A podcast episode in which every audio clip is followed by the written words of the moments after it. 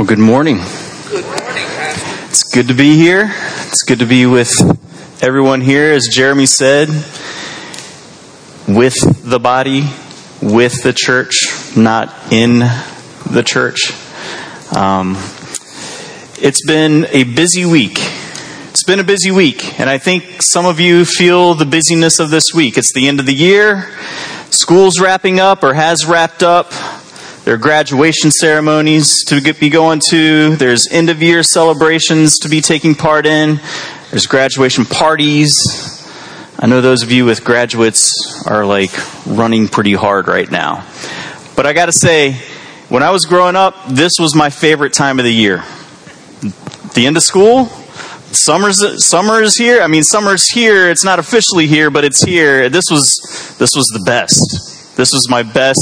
The every this thing popping just a little bit. This was the time when, man, you know what it meant? It meant getting up in the morning, getting a bowl of cereal, turning on the TV and watching the Three Stooges for a little while. That's what it meant. Up until the point where my buddy's knocking on the door and we're like, all right, got our bikes, head to the place where the, head to the trails where the jumps were big, and we'd be out there riding all morning long. And then we'd come home, go to his house or my house, eat lunch, and then we'd be right back at it. All day long. Till, well, of course, the, the universal deadline for when you had to be home, when the streetlights came on, right? That's when you had to be home. So all day long, we would be out there jumping and all that. And then when we got older, and I was driving or they were driving, you know, when, when that started happening, we would save up a little bit of money and buy tickets to the closest amusement park. And then we'd go there. We'd be there all day long. Remember these days? These were good days. The summer was wonderful. We loved that time. Uh, the other thing, all the kids in the neighborhood play manhunt. Start getting start getting a little bit dark. We'd all we'd all be running through the street, just crazy, but fun and everybody we knew everybody's parents. It was like a great time. You know what you know what captures that time? The one word that i that came to mind when i was thinking about that and thinking about the summer and, and this time freedom. It was just freedom. Just free to you didn't have stuff going on. No more school. Oh man that was good.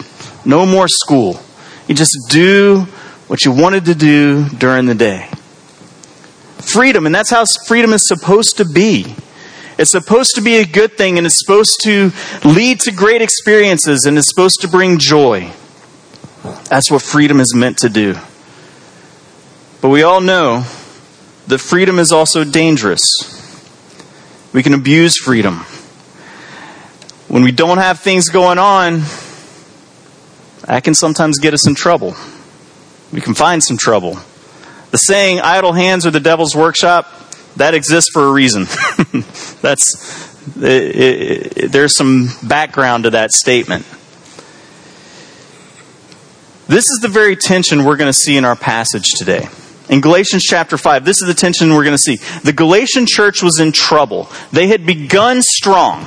Okay? They had begun strong having received the gospel and they were walking in the freedom that comes from being forgiven and justified by grace through faith. But there were those who were teaching and trying to convince them that, that what they really needed to be doing was following the Mosaic law. They needed to be circumcised. They needed to be keeping the ceremony, so on and so forth. And they were persuasive. People were buying into it. Many within the church were strongly tempted to be returning to the law. Paul writes in his letter in response, warning them that it would be a terrible mistake. It'd be a terrible mistake if they were to do that exchange their freedom for bondage to a law that could never justify them before God. Huge mistake. Because it was for freedom that Christ set us free. So don't turn back. It seems from from kind of the back and forth that happens in this letter that they that they had responded or Paul's opponents had responded with, the, with this question If the church doesn't have the law to keep it in line, if it doesn't have those boundaries, then surely aren't people going to fall into all kind of sin? Aren't they going to go off the rails? We need the boundaries. But that brings us to our text for today. Because Paul, as, direct, as he's directed by the Holy Spirit, is correcting them, saying, actually, you have it backwards. That's where we're going to get into it. So let's pick up at Galatians chapter 5, verse 13, and read this together. Galatians 5, starting at verse 13. For you are called to freedom, brothers. Only do not use your freedom as an opportunity for the flesh, but through love serve one another. For the whole law is fulfilled in one word you shall love your neighbor as yourself. But if you bite and devour one another, watch out that you're not consumed by one another.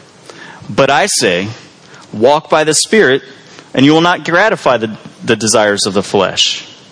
For the desires of the flesh are against the Spirit, and the de- desires of the Spirit are against the flesh. For these are opposed to each other, to keep you from doing the things that you want to do. But if you are led by the Spirit, you're not under the law. Now, the works of the flesh are evident sexual immorality, impurity, sensuality, idolatry, sorcery, enmity, strife, jealousy, fits of anger, rivalries, dissensions, divisions, envy, drunkenness, orgies, and things like these. I warn you, as I warned you before, that those who do such things will not inherit the kingdom of God. But the fruit of the Spirit is love, joy, peace, patience, kindness, goodness, faithfulness, gentleness, self control. Against such things there is no law.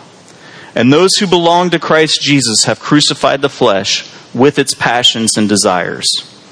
If we live by the Spirit, let us also keep in step with the Spirit.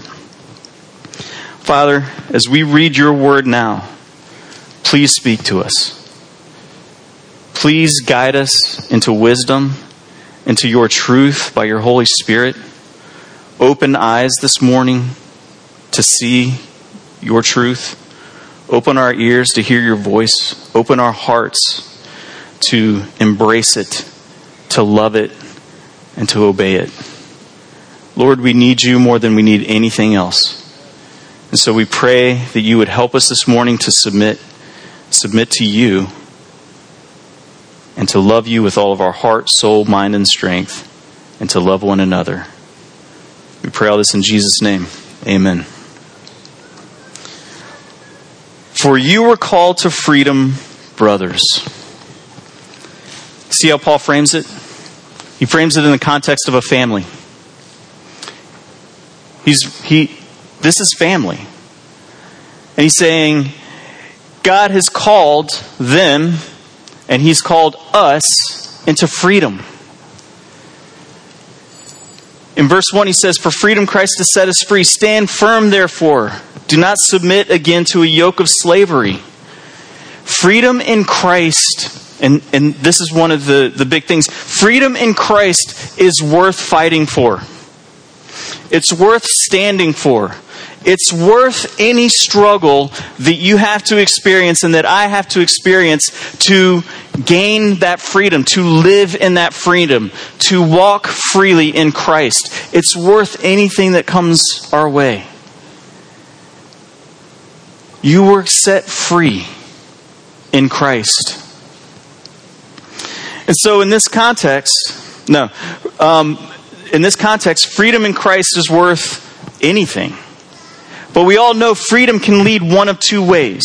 We kind of touched on this a second ago. It can lead one of two ways, and Paul goes back and forth here. He actually kind of goes, ne- you know, the negative direction and then positive direction. Then he comes back to the negative direction. Then he comes back to the positive direction. He goes back and forth. We're gonna we're gonna combine them all and look at the negative first, and then we're gonna look at the positive. We're gonna see the the dangerous path and then we're going to look at the path that leads to real freedom. So that's how we're going to look at it. But the fundamental question, the fundamental thing that he's getting across is you have the freedom and I have the freedom to do what we want. You have the freedom to do what you want. That doesn't sound very negative, but this is the catch. When what I want is about me, when what I want is about my desires, then I'm walking in the flesh and not in the spirit. In this context, when Paul talks about the flesh, he's not referring to the physical body, although it's used that way. What he's talking about is that earthly nature apart from God's influence in our life. That earthly nature that's given to sin and opposed to God. That's what he's talking about in the flesh. And we all struggle with it. All of us. When, while we tend to define freedom as getting to do whatever we want to do, Paul says the definition, that definition of freedom, that leads to disastrous results. So when freedom is selfish, it turns very ugly very fast. You have the freedom to do what you want. You have the freedom to serve yourself. When we are not submitted to the Spirit of God, freedom gives an opportunity to the flesh, to that selfish nature that we still wrestle with. Verse 15, he says that. But if you bite and devour one another, watch out that you are not consumed by one another. Selfish freedom leads to biting, devouring, consuming one another. Paul, he's saying this reduces us to the state of animals devouring one another when we walk in the flesh. In these moments, we're not imitating Jesus. Peter tells us who we're imitating. 1 Peter 5 8. Be sober minded, be watchful. Your adversary, the devil, prowls around like a roaring lion, seeking someone to what? To devour. That's who we're imitating. And that biting and devouring. See, Satan is trying to destroy all that God loves. That's what he wants to do. And when we are biting and devouring one another because we're looking out for me, I'm looking out for me, and you're looking out for you, then we're doing Satan's work for him. In verses 19 through 21, he begins to list this out. He says, The works of the flesh are evident. Now, this list is not exhaustive. Like, this isn't all of them. But what it does is it, it paints a picture for us. It paints a picture at what living according to the flesh, living according to what I want, can, can and does look like. And so don't think of it as these are all the works of the flesh. Think of it as Paul is painting a picture so we get an idea so that when we see it happening in us and in one another, we can recognize it and respond. So let's just quickly go through it. The works of the flesh are evident sexual immorality, impurity, and sensuality. Kind of, kind of three that go into a category of of that feeding ourselves, our own fleshly appetites. Sexual immorality, that's just that's porneia. That's any sexual sin, meaning any sexual relations outside of the covenant of marriage. God's good design for creation, marriage between one woman, one man for a lifetime. That is the only context in which a sexual relationship is not sin. That's not a popular message right now. But it's the truth. And when we give into that, it leads to impurity. And that's that uncleanliness, that moral uncleanliness that's used to describe the lust behind the sexual sin. Jesus took sexual sin from an action, adultery is what he used specifically, but he took sexual sin from an action to a heart issue. He said, if you look at a woman with lust, you've already committed adultery with her in your heart. And so he took it to a heart issue. And that just builds on that with sensuality. And that's letting whatever desires, senses, right? Taste, touch, all that stuff, letting whatever you desire have, letting that drive you. That that is what moves you. He goes on to idolatry, right? He takes it from uh, sins of the flesh in that way to sins towards God. And, he, and idolatry is making gods of what's not God. It's very simple. Idolatry is the root of all the sin. Because ultimately, what we're saying is that I'm a better judge of what I can and should do than God is. And so, we at that point become our own idols. I'm God. I get to decide what is right and wrong. I get to decide what I want to do. And then there's sorcery. And you look at that, and that's magical arts, always tied to some false god. But it's sort of a broader thing because the word is pharmakeia, pharmacy, drugs. So it was like kind of what was going on is people were taking drugs to enter an altered state of mind to gain some sort of secret knowledge. Right? They were trying to get that that that secret sauce to life or gain power and control over something else. Boil it down, basically it's trying to take the power and authority that God that only God holds, that only God has, and take it for yourself. That's what we're talking about. And then he gets into interpersonal issues, enmity, hostility towards one another. This directly opposes the works of Jesus. And we all know what that feels like. If you've been on social media for two seconds, you know what hostility looks like. And we've probably experienced it to some degree among us. Ephesians 2:14 says for he himself is our peace talking about Jesus. He is our peace who has made us both one and has broken down in his flesh the dividing wall of hostility. The work of Jesus and, and in that context he was talking about the Jew Gentile division that was within the church. Replace bring it into today's terms and think of any division anything that causes division within the church. I think you can probably think of one or two.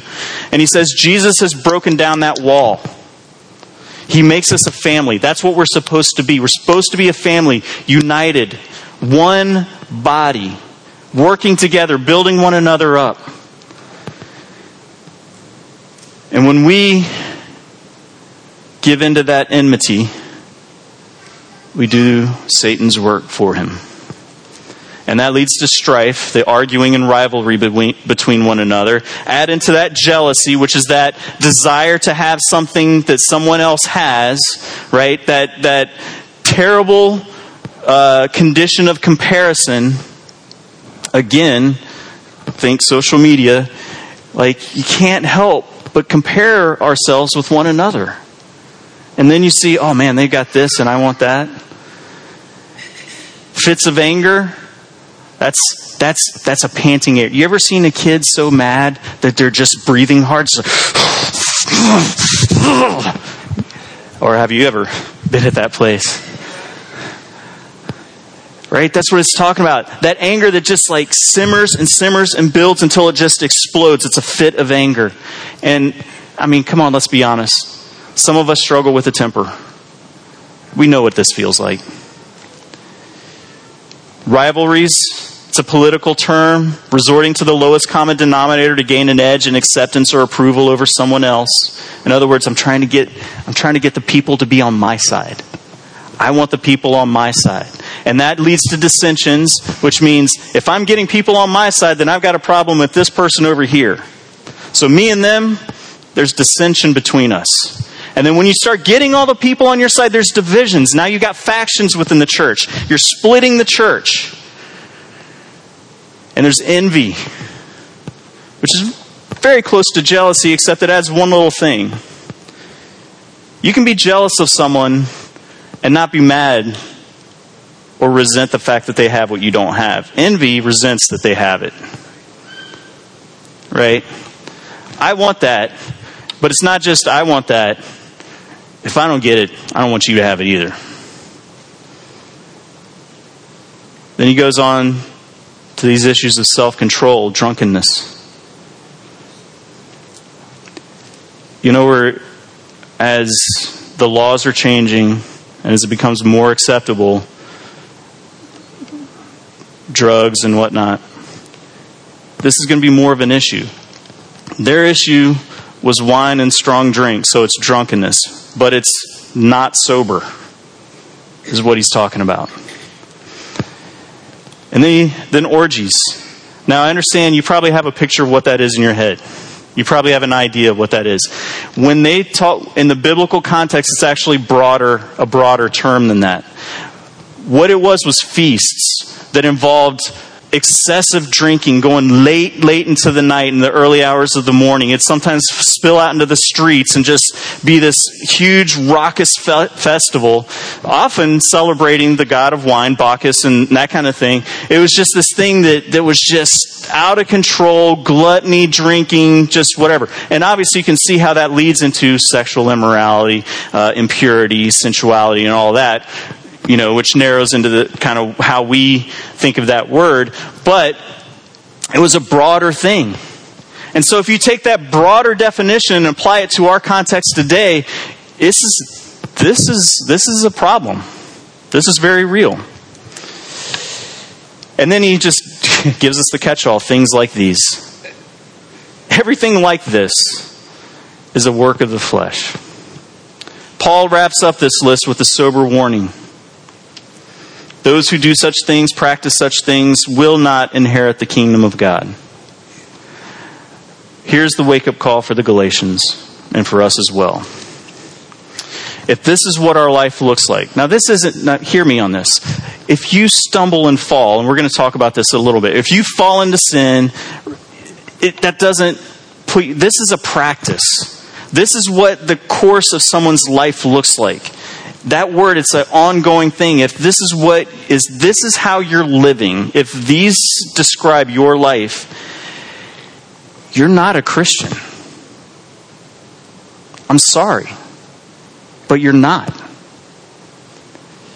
Everyone stumbles. Everyone's tempted to go another way. Everyone has that desire at times to serve themselves and everyone gives in at times so that's not what I'm saying. If you give into this that, that you've lost yourself, no, nothing like that. This is a work of Jesus, not ours.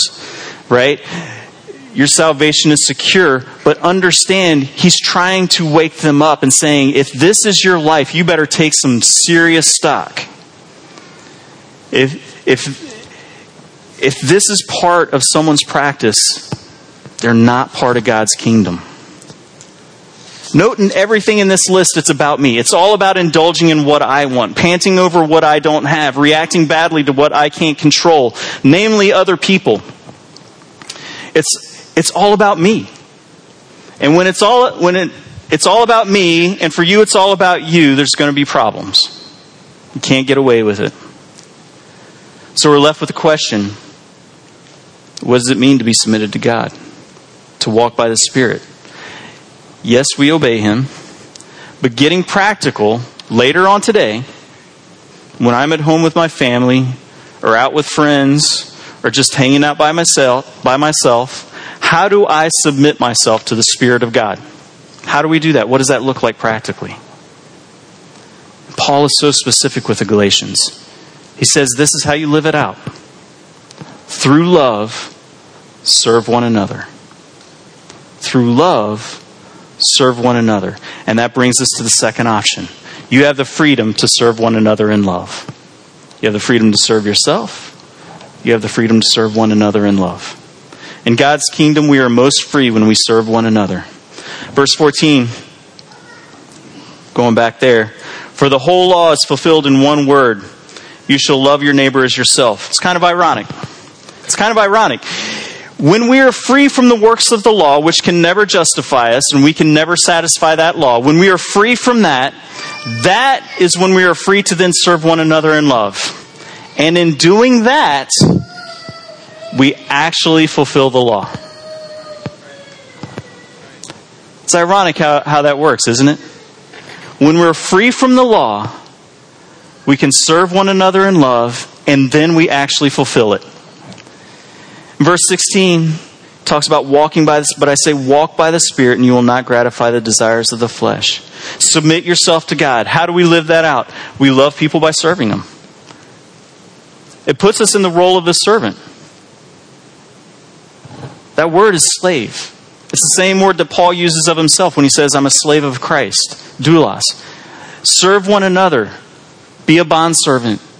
Be a slave. We are slaves of Christ and we love him by loving one another, which is expressed by serving one another as bondservants, fulfilling the Lord's calling. That's what he has called us to do. And so that's how we love. We serve. In verse 18, he says, Those who are led by the Spirit are not under the law. This is where Paul's opponents had it backwards. They thought that if we were not under the law, we would live by the flesh. They thought we had to have those boundaries or else we would go off the rails. And what he says is what he says is is that uh, that if we live by the Spirit, we will not fulfill the desires of the flesh. Without the renewal of the Holy Spirit, it, the law actually does the opposite. It doesn't keep us on track, it exposes us. It exposes us, it shows us all of our sin. And Paul said that's a good thing. And yet it also stirs it up. It kind of stirs up that desire to rebel. In Romans 7, verses 5 through 6, he says this For while we were living in the flesh, our sinful passions, aroused by the law, were at work in our members to bear fruit for death. But now we are released from the law, having died to that which held us captive, so that we serve in the new way of the Spirit and not in the old way of the written code. He's just saying what we've already said. When we're free from the law, we're then free to love one another, serve one another in love, which in actually, in the end, fulfills the law. So when we're no longer under the law, but submitted to and led by the Holy Spirit, that's when the Spirit works and produces His fruit in our lives. Notice that these, these are not works. If you read through this list, none of them are a work. We're not given a list of tasks to work on to get better at. Our one task is this submit to and walk in step with the Holy Spirit. That's our one task. Submit to God. Submit and walk with the walk in line with the Holy Spirit. And the, and he will cause the fruit to blossom. The fruit of the Spirit looks, smells, and tastes like this. There's only one fruit, not a plural. It's not the fruits of the Spirit. It's one fruit, but it has this description. If you were to try and describe how it looks, smells, and tastes, it looks like this it looks like love. The kind of love God has shown us in Jesus, that agape love. That, that love that sacrifices for someone else expecting nothing in return. The love that was demonstrated when God, when God sent his only Son. That love that was demonstrated when Christ let himself be nailed to a cross. That love. It looks like joy it's the rejoicing that's rooted in our future hope, even, even when the present circumstances are bad. We look back to the cross, we look back to the resurrection because those secure the promises of what's to come. And we look forward to those and we can rejoice in that, in that guarantee, and those promises because of what God has done. It looks like peace internal rest, harmony with one another. It looks like patience, bearing with one another, being slow to anger, like our Lord is slow to anger. It smells and tastes like kindness, having a disposition that recognizes others as valuable and treating them as such. Isn't that all kindness is? You're valuable. You matter. I'm going to treat you like that truth. Goodness, working for the benefit of others with an upright heart that loves God. Faithfulness. It tastes like someone who's reliable. Their yes is yes and their no is no. Gentleness. Tenderness in the midst of strength and authority. Jesus was not gentle with others because he was weak. He was gentle with others because he loved them. The lion is not safe. He's a lion, but he's good. Self control. This is a direct answer to the works of the flesh. The Holy Spirit empowers us to be free from and to master those selfish desires. Now, this is a battle, and we're about to get into that. But the Holy Spirit gives us what we need to overcome. And there is no law against such things. In fact, this is what it looks like to fulfill the law. This was the heart This is the heart that we have as we walk in the Spirit and serve one another. This is what our service should look like. It should look like love. It should, be, it should look joyful. It should look like patience towards one another, gentle with one another, kind towards one another as we serve one another and try and build one another up. This is what it looks like. But walking by the Spirit is an ongoing battle. It is an ongoing battle. In verse 24 and 25, it is evidence also that we belong to Christ. It's evidence that we belong to Christ. This is sort of the answer to, to the works of the flesh, and all who practice such things uh, will not inherit the kingdom of God. Well, those, those who, who demonstrate these, it's the evidence that we belong to Christ. But man, this is a battle. We are in a battle. Do you realize that? Yes. We are in a battle every day. In 16 and 17, it says, But I say, walk in the Spirit, and you will not gratify the desires of the flesh. For the desires of the flesh are against the Spirit, and the desires of the Spirit are against the flesh. For these are opposed to each other, to keep you from doing the things you want to do. Now, that is a. That to keep you from doing the things that you want to do, that's not a very specific statement. It's just sort of, they're against one another, and they keep you from doing the things that you want to do. So that goes both ways. That goes both ways. When we do walk by the Spirit, we will not do what we want to do. We won't give into the flesh. We have power to overcome. We will be tempted. And this is going back to that whole idea of, of a practice and whatnot. We will be tempted. We will want to give in to our selfish desires. But every believer has the Holy Spirit in them, and every believer has what they need to overcome. We do not turn our freedom into an opportunity of the flesh, but through love we serve one another. Choose to serve in love. That is how we battle the flesh. We don't battle the flesh by, by any other means. We submit to God and we serve one another. That's how we go to war. We don't go to war with people, we go to war with our flesh, and we go to war with the enemy, the real enemy but we have not yet arrived. There will be times we fail. There will be times when we will not walk by the Spirit. We might want to, but we give in. You see, they fight against one another to keep you from doing the things we want to do.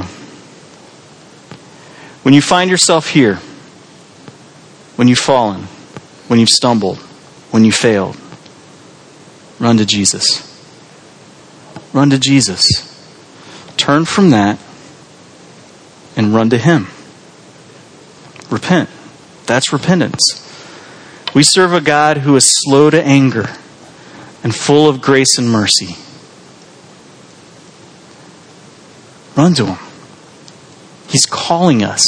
He says, Come to me, all you who are weary and heavy laden, and I will give you rest. Run to him. He won't let sin go unpunished, but he's faithful and 1 John 1 9. If we confess our sins, he is faithful and just to forgive us our sins and to cleanse us from all unrighteousness. That's our God. Faithful, merciful, just, patient. And I'm going to leave you with this. Do not believe the lie. Don't believe the lie. The lie that originates all the way back to the garden and has perpetuated all the way through till now that we all struggle with, that we all face every day, and that's this the lie that God is holding something back from you that's good. That's the lie. We think that if we choose to not sin, if we choose this other path that's somehow outside of what God has revealed as His good design, His good will, that we're missing out. Don't believe the lie. It may seem like a sacrifice to be humbled in this way because service service requires humility. It requires humility. It may feel like we're giving up happiness to let go of something we want in order to serve someone else.